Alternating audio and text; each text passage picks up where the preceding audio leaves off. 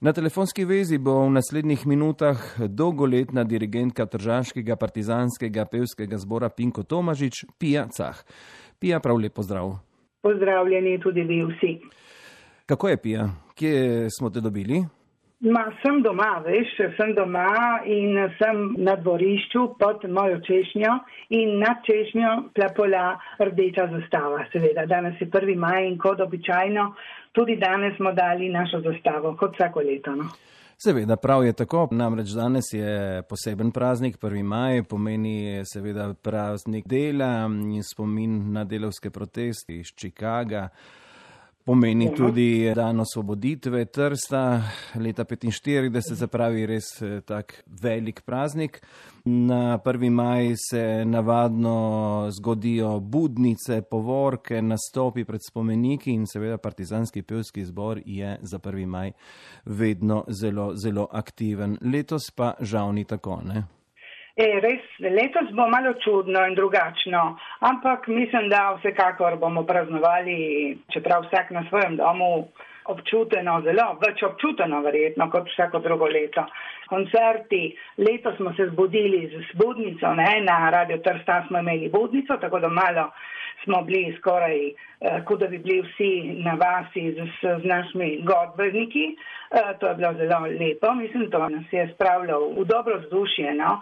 Potem pa seveda ne bo shodov, ampak vsak na svoje spomenike nese svoje rože, se spominja na svoje žrtve in V glavnem mislim, da je potekalo vsekakor dostojno in absolutno občuteno, zelo kot se spodobi. Seveda, zdaj smo v neposrednji povezavi z Radio Koper, se pravi, da oddajemo tale signal skupaj Radio Koper in Radio Trsta.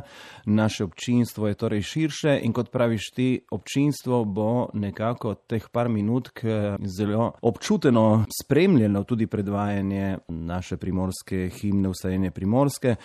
Pija, ampak eh, kakšne načrte ste imeli pred koronavirusom, seveda, za današnji praznik? Eh, ogromno nastopov smo zgubili, letos so bile 25-letnica, recimo pol okrogla obletnica in še druge, tako da koncertov letos več ni bo, zadnjega smo imeli 29. februarja. Ehm, zdaj pa ne vemo, če se bo dalo imeti kakšno vajo oziroma če bomo septembra vsaj za 90-letnico spomenika vazoviških žrtv, da bomo takrat eh, lahko imeli koncert eh, v Vazovici. Naš koncert pa bo po televiziji na RTV Slovenija 2, zdaj popovdne danes in zvečer pa na Trstu A bis, ne po poročilih. Ja, mm. ja, tako. tako da danes ljudje bodo itek nas poslušali, seveda, in uživali z nami na ta delovni praznik, na praznik osvoboditve. Tako važen za nas, seveda, absolutno. Svoboda je stala dosti in Svoboda je vse praktično, torej osvoboditev je za nas zelo, zelo važna. Seveda. Pija, torej koncerta v živo ne bom, bomo pa doživeli ta slavnostni koncert, eh, ki se je ja. zgodil v Stožicah pred leti, tako da bo danes še bolj slovesno. Absolutno. Kako ste vi v zboru sprejeli izolacijo?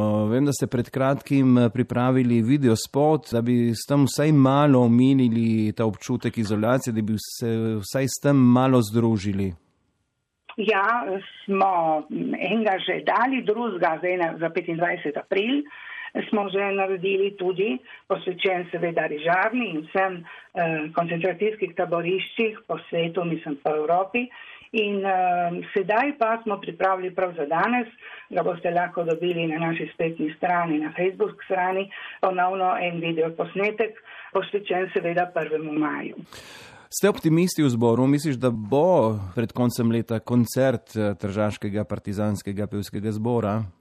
Ja, mi držimo pesti in upamo, da, da bo glavno, da smo vsi živi, rečem jasno, in da se bomo čim prej dobili. Zdaj, če bo septembra, oktobra ali naslednje leto, ja, recimo, da ni važno. Važno je, da se obdržimo, da smo skupaj, da se kaj slišimo, da tudi kaj vabimo, tako bomo pripravljeni za naslednjo sezono. Se pravi, da boste morali tudi vi uvesti eh, te video lekcije kot na šolah? Ma se mi zdi, da ja. Da video vaje, bi, bi lahko rekli. Da bo treba še to ovo na novo, ne? Tako. Pija, čez nekaj trenutkov bomo zavrteli našo himno, stajene primorske. Ja. Kako bi pozdravila naše širše občinstvo, recimo poslušalce na tej strani in na drugi strani bivše meje, vse, ki nas poslušajo v tem trenutku? Jaz eh, bi rekla tako, ne? da človek ne more mimo svobode in dela. Svoboda je seveda eh, vsakdani kruh, ki ga rabimo za telo, dušo in srce. Torej, praznik dela je tudi praznik naše svobode, naše osvoboditve v tem slučaju in seveda pesem, ki to predstavlja na jasen in čudovit način, je prav stajenje primorske. In torej, jaz bi rekla tako, uh, naj nas vodi zavedanje težke, a zmagovite preteklosti in odgovornost do prihodnosti. Torej, naj živi 1. maj, naj živi OF in seveda vedno smrt fašizmu, svoboda narodu. Tako je, Pija. Najlepša hvala, dobro delo še naprej. Tebi in vsem članom zbora želimo, da bi se čim prej združili in ponovno začeli z delovanjem. Hai combattuto per la libertà. Hai combattuto contro l'oppressore. Hai combattuto per i miei figli. Hai combattuto per te stesso e per me. Hai combattuto per la tua gente. Hai combattuto perché ognuno potesse parlare nella propria lingua madre. Eri figlio di queste terre, terre di confine, popolate di tante etnie. Hai detto, combatto anche per te, nemico mio, perché anche tu possa un giorno essere un uomo libero.